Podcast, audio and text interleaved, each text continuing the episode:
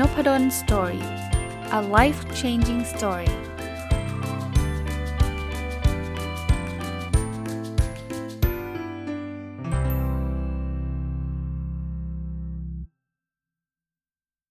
วัสดีครับ ยินดีต้อนรับเข้าสู่นพดล Story Podcast นะครับ แล้วก็วันเสาร์ยินดีต้อนรับเข้าสู่รายการผู้ประกอบการวันหยุดหรือ weekend entrepreneur นะผมยังอยู่กับหนังสือที่ชื่อว่า 10 เสาหลักแห่งความร่ำรวย เขียนโดยคุณอเล็กซ์ แบล็กเกอร์แล้วก็แปลโดยคุณบุธินันชมพูนะต้องบอกว่าแปลชื่อหนังสือภาษาอังกฤษสำหรับคนที่อยากจะไปอ่านภาษาอังกฤษนะ ชื่อ The 10 Pillars of Wealth นะครับสัปดาห์ที่แล้วรีวิวไปถึงหลักการ 5 เขาเรียกเสาหลัก 5 ต้นนะ ต้นที่ 1 ถึงต้นที่ 5 แล้ว วันนี้จะมาต่ออีก 5 ต้นนะครับ เสาหลักต้นที่ 6 เนี่ย ชื่อบอกว่าเลิกคิดถึงปัญหาแบบแล้วถ้า แล้วหันมาใส่ใจกับปัญหาแบบแล้วไงดี ต่างกันตรงไหน แล้วถ้าเนี่ยมันเป็นการพูดเพื่อจะยับยั้งว่าเราจะไม่ทำสมมุติว่าผมชวนท่านทำผู้ประกอบการวันหยุดใช่ปะถ้าใครชอบใช้แล้วถ้าเยอะๆเนี่ยท่านก็จะเริ่มต้นนะครับว่า แล้วถ้าไม่มีลูกค้าล่ะ แล้วถ้าเเขาซื้อแล้วไม่ชอบล่ะ แล้วถ้าทำเว็บแล้วไม่มีคนอ่านล่ะ แล้วถ้าเราเ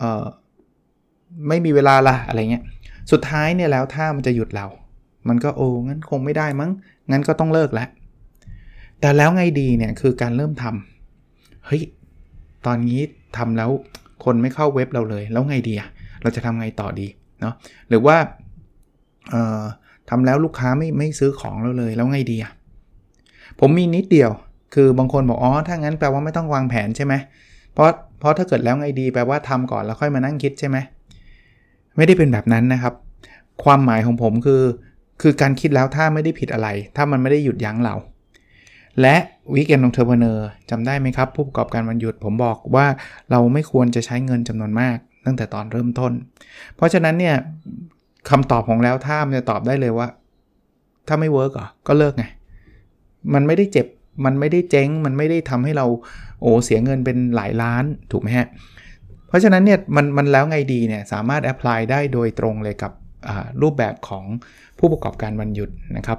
แต่ point point ของเล่มนี้เนี่ยเขาไม่ได้พูดถึงผู้ประกอบการวันหยุดนะเขาจะพูดถึงความกลัวที่เราจะเรามักจะระแวง เรามักจะกลัว แล้วเราก็จะทำให้มันเป็นตัวหยุดยั้งเรา เพราะเราจะบอกว่าแล้วท่าแล้วท่าแล้วท่าแล้วท่าแล้วเราก็ไม่ไม่ทำนะครับ เพราะฉะนั้นเนี่ยก็อย่าให้ความคิดนั้นมาหยุดยั้งเรา เล่มนี้เขาก็บอกว่าถ้าคุณอยากร่ำรวย คุณก็ ลดคำว่าแล้วท่าลงนะครับ แล้วค่อยๆก้าวไปหรือทำในสิ่งที่เราอยากทำแล้วก็แน่นอนทุกอย่างไม่เป็นไปตามแผน ไม่ได้แปลว่าเราจะต้องห้ามวางแผนนะครับ ผมเน้นอีกทีนึง เราวางแผนได้แต่ว่าทุกอย่างไม่เป็นไปตามแผนคำถามที่สำคัญคือแล้วไงดี จะทำไงต่อดีนะครับ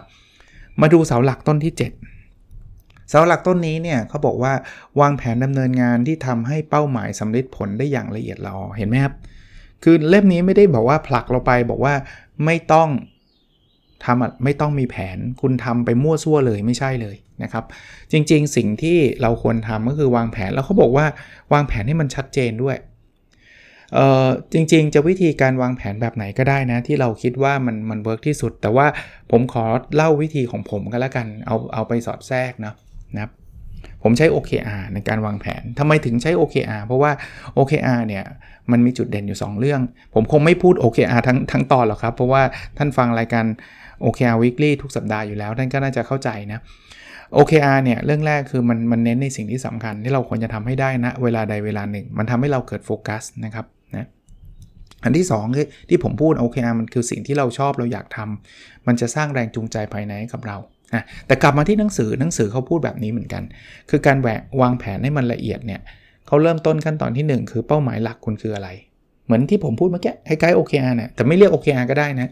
คือคุณจะออกมาทำผู้ประกอบการวันหยุดเนี่ยเป้าหมายหลักคืออะไร อยากได้เงินได้เงินกี่บาท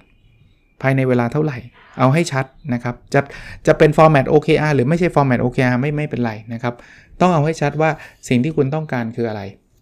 สมมุติบอกอยากรวย อยากมีเงิน 500 ล้านอะ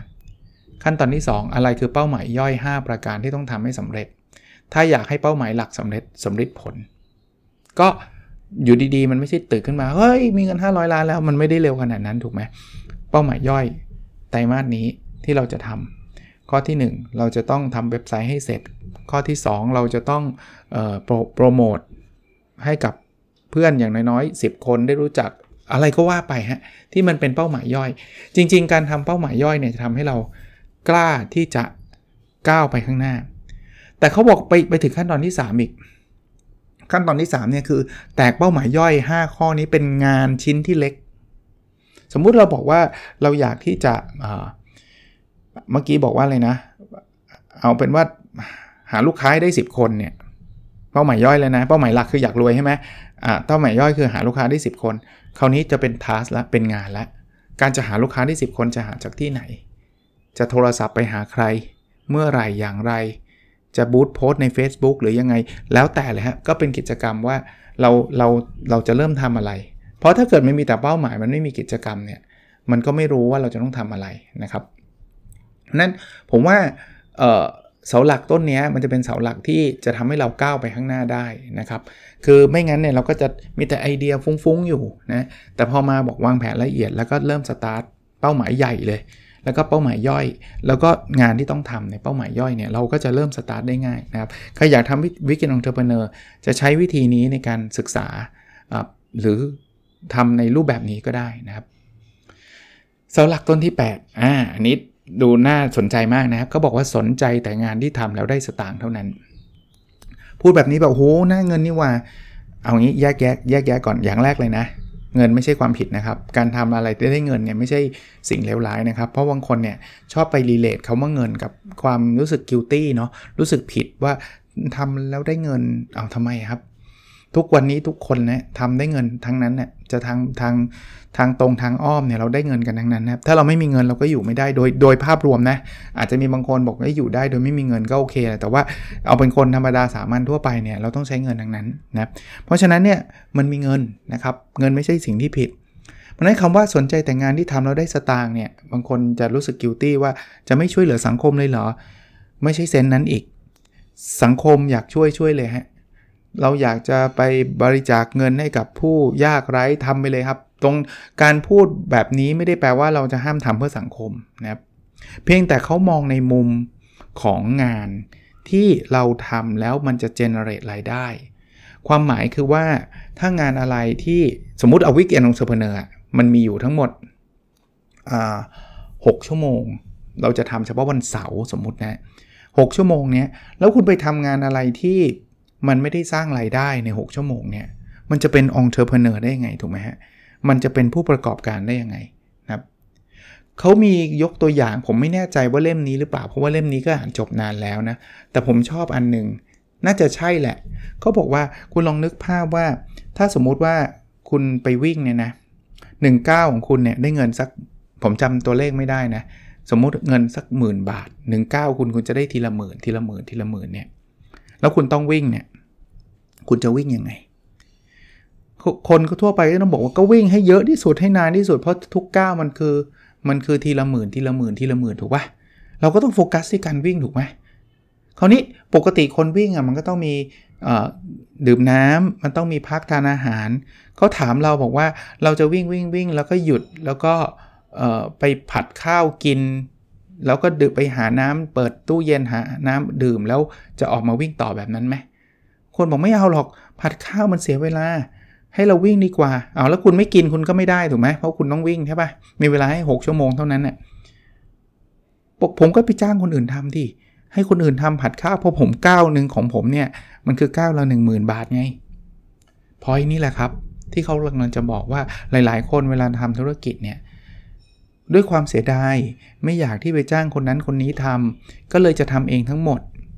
คราวนี้ ข้อเสียของการทำเองทั้งหมดเนี่ยคือมันมันทำให้เราเนี่ยไปใช้เวลาไม่ได้ไปโฟกัสกับสิ่งที่มันทำเงินไง แต่เรากลับใช้เวลาไปโฟกัสกับสิ่งที่มันมันอาจจะช่วย save เงินได้บางส่วน แต่ว่าเทียบกับเวลาที่มันมีค่า เทียบกับฝีมือที่เราใช้อยู่เนี่ยไอ้ไอ้ save เงินได้บางส่วนนั้นน่ะมันไม่คุ้มค่าเลย ไปจ้างคนอื่นเขาทำดีกว่า practice นี้ผมเคยเล่าอยู่หลายรอบนะแล้วปัจจุบันก็ยังเป็นอยู่นะผมก็ผมเวลาผมรีวิวหนังสือแล้วอะไรที่ผมทำผมก็จะเล่าให้ฟังชัดๆเลยนะครับ อะไรที่ผมไม่ทำผมก็บอกนะว่าอันนี้ยังไม่เคยทดลองนะครับ ยังไม่รู้ แต่แต่ผมยกตัวอย่างการเขียนหนังสือผม จุดที่มันโฟกัสที่เป็นเป็นจุดจะเรียกว่าจุดแข็งของผมเองนะ ผมไม่ได้บอกว่าผมเป็นนักเขียนเก่งกาจอะไร แต่ว่าในบรรดาการเรื่องหนังสืออะสิ่งที่ผมชอบที่สุด แล้วน่าจะทำได้ดีที่สุดก็คือการเขียน คราวนี้การเขียนเนี่ยมันจะเนรรายได้ผม เพราะผมเชื่อว่าคนซื้อหนังสือผมอะหัวใจของเขาคือเขาอยากอ่านสิ่งที่ผมเขียน แต่คราวนี้หนังสือกว่าจะเป็นเล่มเนี่ยมันไม่ได้เขียนอย่างเดียวแล้วเย็บเย็บเล่มเป็น Microsoft Word แล้วส่ง อย่างนั้นคนคนซีเอ็ดเขาก็ไม่รับขายหรอกใช่ปะ่ะ มันก็ต้องทำเล่มทำกราฟิกสวยงามทำเป็นรูปเล่มเข้าลงพิมพ์ พวกนั้นอีกเยอะเลย มีกระบวนการพวกนั้น คราวนี้ผมมีทางเลือก 2 ทาง ทางเลือกแรกคือผมทำเองหมด ผมพอทำกราฟิกได้ไหมได้ แต่ยอมรับว่าไม่สวยแน่ๆ พยายามจะทำให้สวยได้ไหมอาอาจจะได้แต่ใช้เวลาจะผมว่าผมเขียนเดือนหนึ่งอาจจะใช้เวลาทำกราฟิก 6 เดือน ด้วยฝีมือผมนะ แล้วด้วยความชอบผมผมก็ไม่ได้ชอบด้วย แต่มันช่วย save เงินผมไหม save เพราะอะไรเพราะผมไม่ต้องไปจ้างคนอื่นไงผมก็ทำของผมเอง ดังนั้นเนี่ยปีหนึ่งเนี่ยผมอาจจะทำได้เต็มที่เล่มหนึ่งเพราะเรายังไม่พูดถึงพิมพ์อีกนะ ถ้าเกิดบอกว่าเราจะไม่จ้างคนอื่นที่พิมพ์อะแต่สมมุติเราเอาแค่เรื่องกราฟิกอย่างเดียวเนี่ยหรืออย่างมากก็ได้ 2 เล่ม เพราะผมไม่มีเวลาเขียนหรอกใช้เวลาเดือนเดียวเขียน แต่ว่าทำกราฟิก 6 เดือนนี้ก็กว่าจะวางตลาดกว่าจะอะไรก็อาจจะปีละเล่มเองใช่ปะแต่ถ้าเกิดผมโฟกัสสิ่งที่มันทำเงินให้ผมก็คือการเขียน ผมเขียนเป็นไฟล์เวิร์ดปุ๊บผมไม่จ้างคนอื่น ทำเล่ม ซึ่งข้อหนึ่งนะเขาเขาเชี่ยวชาญกับผมเขาคือเขาคือมืออาชีพ แล้วข้อ2เนี่ยนอกจากเขาเชี่ยวชาญแล้วนะ นอกจากได้ได้ได้งานที่มันสวยงามแล้วนะ ผมยังได้เวลากลับมา ในการที่ผมจะไปเขียนหนังสือเล่มที่ 2 3 4 5 นั้นปีนั้นเนี่ยผมอาจจะออกหนังสือได้ 5 เล่ม 4 เล่ม แล้วหนังสือสวยเรียบร้อยแน่นอนมีค่ากราฟิกที่ผมต้องจ่ายให้กับ professional ให้กับคนที่เป็นมืออาชีพ แต่ถ้าเกิดนับเทียบกับรายได้ที่ผมทำได้แล้วเนี่ยค่ากราฟิกนั้นเนี่ยจะบอกว่ามันมันมันมันก็มีพอสมควรไม่ใช่ว่าไม่มี แต่ว่าถ้าเทียบกับมันนั่งทำเองเอางี้ ผมพูดแบบนี้ ถ้าเทียบกับมานั่งทำเองนะ การไปจ้างคนอื่นเขาในกรณีนี้เนี่ยคุ้มกว่าเยอะ เนี่ยคือคือคือบทเรียนข้อนี้เลยครับ ข้อนี้เขาก็บอกเขาก็ไม่ได้พูดถึง weekend entrepreneur นะ แต่ว่าข้อนี้เขาพูดถึงการทำธุรกิจทั่วไป แต่ผมว่ามันยิ่ง apply ได้เยอะมากเลยกับการทำ weekend entrepreneur เพราะว่า weekend entrepreneur เนี่ยก็จะเรียกว่าอะไรอะเวลามันจำกัดอยู่แล้ว อะไรเอาซอสได้เอาซอสแต่ผมพูดแบบนี้แปลว่าไม่ได้แปลว่า เออเอาซอสมั่วซั่วเขาคิดแพงก็ต้องยอมเขา เราก็ต้องสืบครับ เพราะผมไปผมอย่างที่ยกตัวอย่างหนังสือผมอีกทีเนี่ยกราฟิกเนี่ย คือผมก็ไม่ใช่ว่า เฮ้ย เท่าไหร่ก็จ่ายหมดไม่ใช่ ก็มี limit ที่ดูว่าเออมันเหมาะสมเนอะแล้วคนนี้ก็ทำให้เราได้ดีนะ คุณภาพเขาดีราคาเขาเหมาะสมก็โอเค แต่ถ้าเรารู้สึกว่าโอ้โหราคามันแพงจนเกินไปจนกระทั่งแบบมันแพงกว่าราคาหนังสืออีก คือถ้าเกิดค่ากราฟิกมันแพงกว่าราคาหนังสือเราก็คงเป็นผู้ประกอบการไม่ได้ ก็ต้องไปหาใหม่ถูกปะนะครับ มาดูเสาหลักต้นที่ 9 ครับเขาบอกว่าคนเราจะจ่ายเงินให้กับคนที่อ่านใจคนออกครับ จริงๆแล้วเนี่ยมันเป็นหลักจิตวิทยา คือเราเราทำธุรกิจไม่ว่าจะเป็น Weekend Entrepreneur หรือว่าไม่ไม่ Weekend Entrepreneurสิ่งที่ต้องรู้ก็คือว่าเขาต้องการอะไร อ่านใจคนออก ถ้าคุณทำแล้วคุณไม่สนใจลูกค้า แล้วคุณคิดว่าฉันจะทำแบบนี้ยังไงแกต้องมาซื้อของฉันเนี่ยก็ล้มเหลวครับ เต็มตัวล้มเหลวนะ นั้นเราต้องอ่านใจคนออก สินค้าบางอันดีแต่ว่าไปอ่านใจคนผิด คิดว่ากลุ่มเด็กจะซื้อคุณก็ขายไม่ได้ดังนั้น สินค้าน่าจะตอบกลุ่มผู้ใหญ่ก็ได้ ก็ต้องรู้จักเลือกอะ่ะพูดง่ายๆนะครับนั้นเราจะขายให้ใครลองศึกษาดูนะครับ แล้วไม่ใช่ว่าบางคนก็บอกว่า เออขายให้เด็กวัยรุ่นแหละ อันนี้คิดเอง ลองไปคุยลองไปพูดสัมภาษณ์ ลองไปอะไรต่างๆนะครับ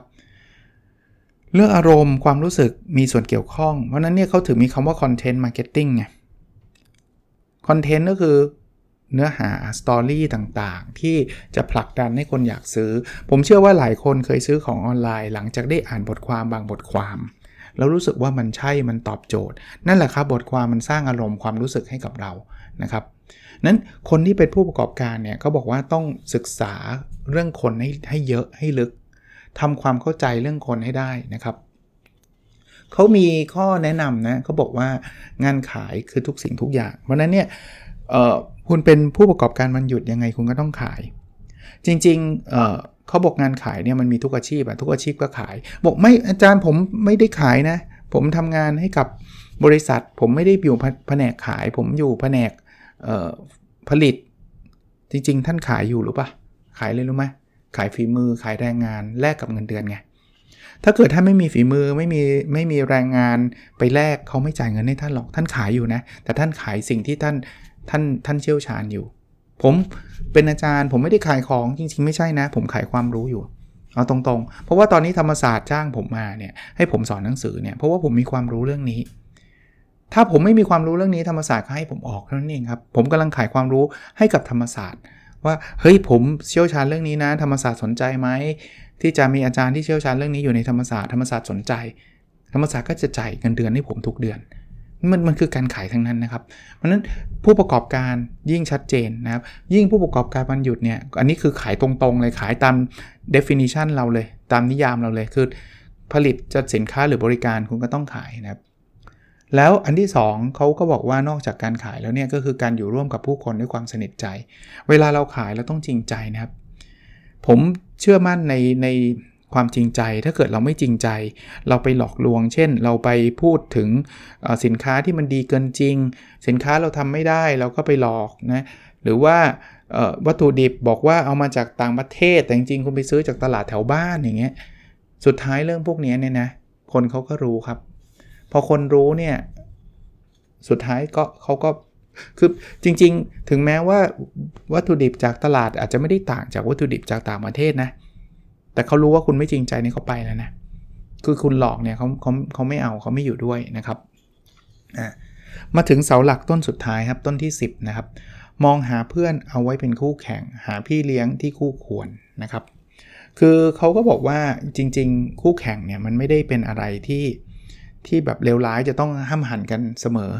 เราอาจจะดึงผู้แข่งมาเป็นเพื่อนเราคำว่าเป็นเพื่อนคือ เอามาเป็นคนที่จะทำผลักดันให้เราดีขึ้นเนี่ยบางทีเขาอาจจะไม่อยากรู้จักเราก็ได้เอาเอาตรงๆนะคือบางคนบอกโหแล้วจะไปหาคู่แข่งยังไงวะเขาไม่อยากรู้จักเราอะไม่ต้องรู้จักกันแบบนั้นก็ได้นะไม่ต้องไปกินข้าวด้วยกันทุกเย็นอะไรเงี้ยไม่ใช่แบบนั้น แต่ว่า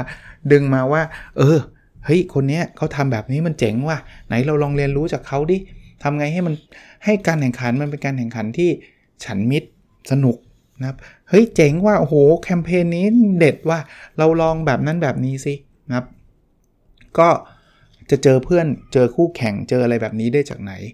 กลุ่มต่างๆครับ ใครเขียนหนังสือเข้ากลุ่มนักเขียน ใครทำกับข้าวเข้ากลุ่มเชฟคนที่เขาทำกับข้าวเก่งๆ ใครชอบถ่ายรูปไปอยู่ในกลุ่มถ่ายรูปนะครับ แล้ว ผมผมเชื่อแบบนี้ด้วยว่า โดยมันก็คงมีแหละคนที่มันแบบนิสัยไม่ดีอะไรเงี้ยก็มีก็ไม่ต้องไปคบเขา ไม่ต้องไปยุ่งกับเขา แต่ว่าส่วนใหญ่อะมันมักจะเป็นกัลยาณมิตรนะเอางี้ผมเล่าให้ฟัง ส่วนตัวผมนะผมเป็นนักเขียนเนี่ยผมยังไม่เคยเจอนักเขียนไหนที่แบบนิสัยไม่ดีเลย อาจจะมีในวงการเพอเอิญผมไม่เจอก็ได้นะ แต่ผมไม่รู้จักเลย แต่ละคนเนี่ยเป็นคนที่มีจิตใจดี ขอขออนุญาตพูดชื่อเลยได้ไหมเช่นคุณกล้าสมุทรธวานิชเนี่ยผมก็แบบรู้จักท่านแบบ เจอกันแบบเคยเจอหน้ากันทีเดียวมั้งครับ ในงานตอนนู้นเลยงานของที่คุณคุณรวิทย์ไปพูดในใน productivity เขาเรียกอะไร ผมจำไม่ได้แล้ว เกี่ยวกับ productivity talk something นี่แหละนะครับก็ก็ตอนนั้นแต่รู้จักกันก่อนหน้านั้นนะครับ รู้จักตั้งตั้งแต่ตอนเรียนคอร์สการเขียนด้วยกัน แต่ตอนนี้ท่านก็แบบมีอะไรได้ช่วยเหลือผมเยอะแยะเลยครับ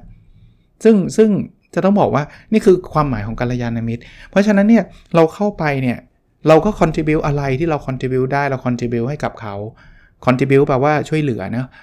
เอ่อมีอะไรถ้าช่วยได้ช่วยนะครับ มีอะไรบางทีเราอยากจะขอความรู้ เราอยากจะทราบบางเรื่องเขาเขามาขอความรู้เรา เรายินดีจะแชร์ คุณอยู่ในกลุ่มแบบนี้มันจะเป็นกลุ่มที่มันมีความสุขครับ ผมมีกัลยาณมิตรเยอะแยะ มากมายในกลุ่มนักเขียนที่จะช่วยเหลือกันอาจจะไม่ได้สนิทแบบถึงขนาดแบบเฮ้ยเย็นนี้ไปกินข้าวด้วยกันไหมอะไรไม่ได้ขนาดนั้น กลุ่มพอดแคสต์ผมก็มีคนที่เป็น podcaster คุณรวิทย์คุณปิ๊กหลาย ๆ คนก็ทำพอดแคสต์นะครับ คุณถนอมเกตุเอม หลาย ๆ คนนะ TaxBugnoms ชื่อดังเลย เราก็แลกเปลี่ยนกันครับ ในบางเรื่องบางอย่างนะครับ ที่ที่ทำแล้ว work ไม่ work ยังไงนะครับ Weekend Entrepreneur ลองดูนะครับ นะคือเราหาสิ่งนั้นได้ก็ดี กับส่วนที่ 2 ข้อนี้ผมอาจจะเอาตรงๆนะส่วนตัวอาจจะยังไม่ได้ทำร้อยเปอร์เซ็นต์แต่ว่าเป็นสิ่งที่ที่ดีเหมือนกัน คือเขาบอกว่าหาพี่เลี้ยงด้วย พี่เลี้ยงคือคนที่จะสอนเรานะครับคือที่ผมบอกเนี่ยคือบางคนอะผมผมเล่าบอกบอกแบบนี้ บางคนต้องการ mentor หรือพี่เลี้ยงเนี่ยต้องการคนเดียวเลยที่จะสอนเราได้ทุกเรื่อง ผมบอกได้เลยว่ายาก พี่เลี้ยงเนี่ยมันจะมีบางเรื่องบางอย่าง เขาจะสอนได้ บางอย่างเขาจะสอนไม่ได้ ถ้าผมอยากจะหาพี่เลี้ยงการการทำธุรกิจเนี่ยผมก็ต้องไปหานักธุรกิจ แต่ในขณะเดียวกันถ้าผมอยากเล่นเทนนิสเก่งเนี่ยผมไปหานักธุรกิจเขาก็สอนผมไม่ได้ จะไปหานักธุรกิจที่เล่นเทนนิสเก่งด้วยเนี่ยไม่เจอหรอกครับมันหายาก เพราะฉะนั้นเนี่ยหาพี่เลี้ยงแบบนี้ คือเรื่องไหนที่ใครเขาเก่งเนี่ยแล้วเราอยากจะเก่งแบบนั้นไปศึกษาเรื่องนั้นกับเขาไม่ใช่ทุกเรื่อง ถ้าคุณไปคนที่โชคดีที่สุดในโลกคุณไปเจอคนที่เก่งมันทุกเรื่องที่คุณอยากเก่งนะคืออันนั้นคือคือเพอร์เฟกแต่ไม่จำเป็น ไม่ใช่ไม่จำเป็น มันหายากมันหายาก คราวนี้ที่ผมบอกว่าผมยังไม่ค่อยทำเพราะว่าบางบางเรื่องยังหาไม่เจอ แต่ผมแอบแอบใช้เขาเป็นพี่เลี้ยงโดยเขาไม่รู้ตัว คือยังไม่หาไม่เจอแบบเออยังไม่เคยเจอแบบเนี้ย เออเดินไปหาเขาพี่ครับ พี่พี่สอนเรื่องนี้ให้ผมหน่อย exactly แบบนี้ยังไม่เจอ แต่ว่าผมเริ่มเห็นแนวทางการใช้ชีวิตของบางท่าน แล้วผมก็ศึกษา อืม เจ๋งเว้ย เอ้ยกูดไอเดียว่ะอะผมยกตัวอย่างนะ แม้กระทั่งบางคนเนี่ย จะเรียกว่าเขาไม่รู้จักผมด้วยซ้อาจารย์ชื่อสตีฟกาลาเวย์เนี่ย เขียนหนังสือเรื่อง algebra of happiness อาจารย์ท่านเนี้ย ที่ผมผมผมยกให้เป็นพี่เลี้ยงผมในแง่ที่ผมอ่านหนังสือเขาเลยนะเขาไม่รู้จักผมเลย nothing เลยเจอกัน เอาเอาเอาแม้กระทั่งผมเดินสวนเข้าทางถนน ผมก็อาจจะจำหน้าเขาไม่ได้ เพราะผมจำได้แต่ชื่อ เป็นอาจารย์ที่ New York University นะครับแต่ผมอ่านเรื่อง algebra happiness เนี่ยผมผมยึดเป็นเป็นคู่มือของผมอันนึงเลย เป็นพี่เลี้ยงในการดำเนินชีวิตทำไมผมยกให้เขาเป็นพี่เลี้ยงในเรื่องการดำเนินชีวิตเพราะอะไรรู้ป่ะเพราะอย่างแรกเนี่ยเขาเป็นอาจารย์เหมือนผมเลย แล้วมันไม่ได้ทุกเรื่องที่เขาจะเป็นพี่เลี้ยงผมนะ ผมเข้าใจว่าเขาอยากกับภรรยา ซึ่งอันนี้คงไม่ได้เป็นพี่เลี้ยงผมหรอก ผมน่าจะเป็นพี่เลี้ยงเขามากกว่า ถ้าในแง่ของการเรื่องของความสัมพันธ์นะนะ แต่เขาคงไม่มาสนใจผมหรอก แต่ว่า จะเล่าว่าสิ่งที่ผมชอบกับเขาเนี่ย คือเขาพูดถึงวิธีการจัดการเวลา เขาบอกเขาทำเป็นอาจารย์ด้วยเป็นนักธุรกิจด้วยแล้ววันหนึ่งเนี่ยเขาทำธุรกิจจนกระทั่งเขาแบบ ไม่มีเวลาให้กับครอบครัวอารมณ์แบบนั้นอะ แล้วเขาก็บอกว่า เฮ้ยเขากลับมานั่งคิดว่า เงินน่ะมันดีแหละ มันยิ่งทำก็ยิ่งรวยแหละ แต่เขาไม่รู้จะเอาเอาเงินตรงนั้นไปทำอะไร ไปไปสร้างความสุขตรงไหน จริง ๆ ความสุขที่เขาต้องการมันน่าจะเป็นเวลาอยู่กับครอบครัว พูดแบบนี้ก็ใช่เขามีเงินจำนวนหนึ่งแล้วอะใช่ แต่แต่กำลังจะบอกว่ามันมันช่วยเตือนเตือนเราในบาง status บางสถานะว่า จังหวะนี้จริง ๆ ความสุขไม่ได้อยู่กับเงินนะความสุขมันอยู่กับครอบครัวด้วยนะครับนั้นเราหา balance ของเราให้เจอแต่ละคน balance ไม่เหมือนกัน แต่มันทำให้ผมได้ตระหนักรู้เหมือนกันเพราะว่าช่วงนั้นผมก็ burnout คือผมก็ทำแหลกลานเลยครับ แล้วเรื่องสุขภาพเรื่องครอบครัวเนี่ยบางทีเราก็เอาไว้ก่อนเนี่ยซึ่งบางทีเอาไว้ก่อนเนี่ยมันมันมันย้อนกลับมาไม่ได้ไงนะครับอันนี้ก็เป็นเป็นสิ่งหนึ่งนะครับแต่กลับมาที่หนังสือเล่มนี้นะเขาก็บอกว่าเออให้ให้หาทั้งเพื่อนที่จะมาช่วยกระตุ้นทำให้เราเก่งขึ้นนะแล้วก็หาพี่เลี้ยงนะครับ ที่จะสอนเรานะครับ สุดท้ายหนังสือเล่มนี้เขาก็บอกว่าให้ตั้งใจให้แน่วแน่ว่าจะเป็นคนร่ำรวยให้ได้นะครับ ผมเชื่อว่าความร่ำรวยหลายคนก็ก็อยากเขาก็เลยแถมเป็นต้นที่ 11เนาะก็คือเรื่องนี้ตั้งใจแน่วแน่ว่าจะเป็นคนร่ำรวยให้ได้นะครับ เพราะว่าหลายคนเนี่ยคือคิดแล้วก็ไม่ได้ทำฟังพอดแคสต์อันนี้แล้วมีมีแบบจะเรียกว่าอะไรนะ แรงฮึดสักพักแล้วก็หายไปอะไรเงี้ยก็พยายามดูนะครับพยายามดู ท้ายสุดเลยเขาบอกเป็นบทโบนัส บทนี้เขาบอกว่าธุรกิจเนี่ยมันมีมีมี3ประเภท อันนี้เอาเอาลองไปใช้ใน Weekend Entrepreneur ดูนะ อันแรกเขาเรียกว่า cash flow business ธุรกิจเพิ่มกระแสเงินสดนะครับ เพิ่มกระแสเงินสดเนี่ยเป็นธุรกิจที่เราต้องใช้เวลาในการไปแลกเงินนะครับ เช่นคุณไปสอนหนังสือทำคอร์สคุณก็ต้องใช้เวลาไปไปสอน คุณอะไรดีล่ะ คุณทำคอร์สออนไลน์ รับจ้างถ่ายรูป คุณต้องใช้เวลาคุณไปแลกข้อดีคือมันไม่แทบไม่มีเงินลงทุนเลย มันตรงกับไอ้ Weekend Entrepreneur ที่เราคุยกันใช่ปะ่ะ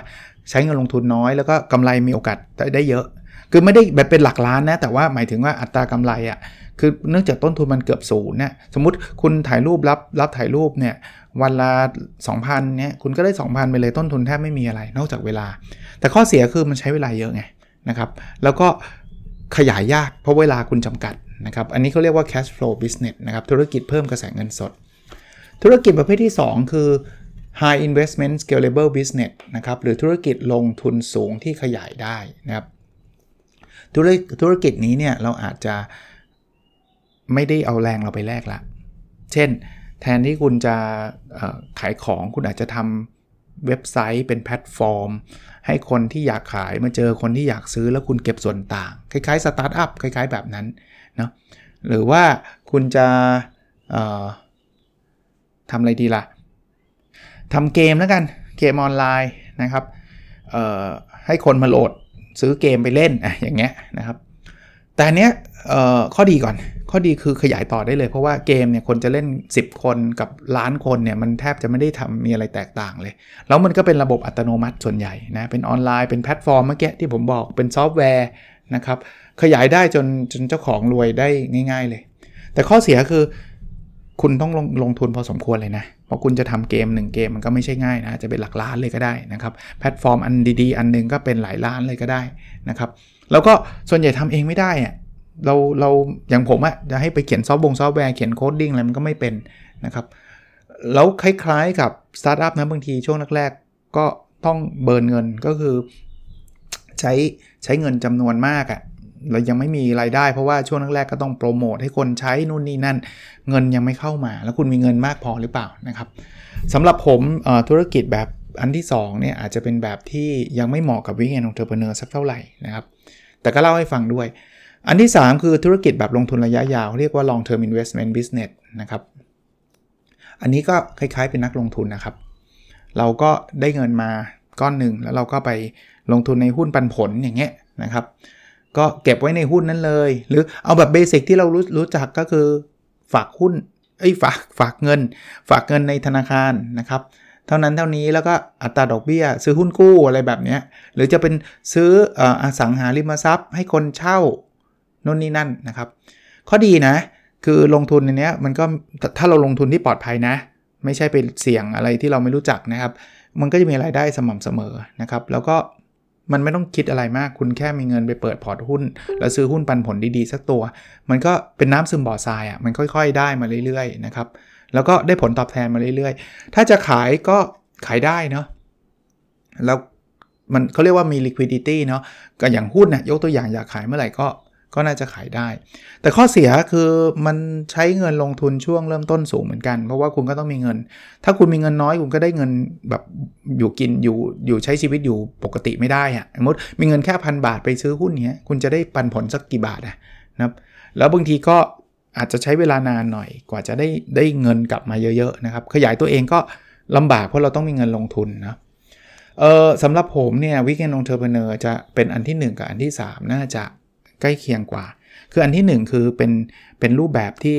ใช้แรงไปแลกก่อนนะแต่พอได้เงินมาเก็บมาแบบอันที่ 3 ส่วนอันที่ 2 ถ้าใครพอมีเงินเหลือจะแบบลงทุนแบบลงทำซอฟต์บงซอฟต์แวร์ก็ลองดูก็ได้นะครับเขาก็เลยมีการเจาะลึกออกมานะครับว่าถ้าอยากทำธุรกิจแบบอันที่ 1 กระแสเงินสดเนี่ยก็อาจจะมีการตลาด คุณอาจจะทำการตลาดแบบเครือข่ายให้เพื่อนๆมาช่วยกันขายแล้วรับเปอร์เซ็นต์ไปอ่า นะครับทำ content marketing ที่พูดแล้วให้ข้อมูลข่าวสารนะครับ บางทีทำบล็อกทำเว็บ แล้วก็ลิงก์ถ้าเกิดใครกดลิงก์เขาเรียกว่า affiliation นะกดลิงก์ไปซื้อของ สมมุติผมทำเว็บเรื่องเรื่องถ่ายรูป มันมีสปอนเซอร์เรื่องกล้องเข้ามา ผมก็เป็นลิงก์ให้เขาแปะเข้าไปเขามีคนไปซื้อกล้องจากที่ผมรีวิวกล้อง ผมก็ได้เงินอย่างเงี้ยก็ทำได้นะครับ การให้บริการด้านการตลาดให้คำปรึกษาขายตรงพวกนี้ได้หมดเลยนะครับ ก็จะสามารถทำได้นะครับ ในท้ายเล่มเนี่ยเขาก็พูดถึงว่าควรลาออกมาทำไหมซึ่งก็เขาก็บอกว่าต้องต้องต้องดูที่ดีๆ แต่จริงๆ ก็คอนเซปต์เหมือนกับเราสำหรับผมเนี่ย ผมก็จะบอกว่าใช้เวลาวันเสาร์อาทิตย์ก่อนดีกว่านะครับ อย่าเพิ่งลาออกมาทันที โดยที่เรายังไม่รู้จักธุรกิจไม่เคยทำเลยนะครับ เราจะเครียดเปล่าๆ แล้วสุดท้ายมันก็ทำได้ไม่ดีเวลามันเครียดนะ ก็ถ้าธุรกิจอิ่มตัวต่างๆ คุณก็ ก็หาทางว่าคุณจะไปขยายหรือคุณจะอยู่กับนั้นก็กก็แล้วแต่นะครับ เอาเงินที่ได้จากธุรกิจที่เราทำไม่ว่าจะเป็นแบบเอาแรงไปแลกหรือจะเป็นแบบไอ้ซอฟต์แวร์เนี่ยไปลงทุนระยะยาวแบบที่ 3 ก็ได้นะครับโอเค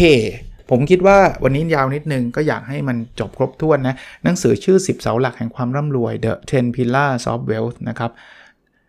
เขียนโดยคุณอเล็กซ์แบรกเกอร์แล้วก็แปลโดยคุณวิทินันชมพูนะครับ ก็ หวังว่าจะเป็นประโยชน์กับทุกท่านนะครับ แล้วเราพบกันในพิสดถัดไปครับ สวัสดีครับ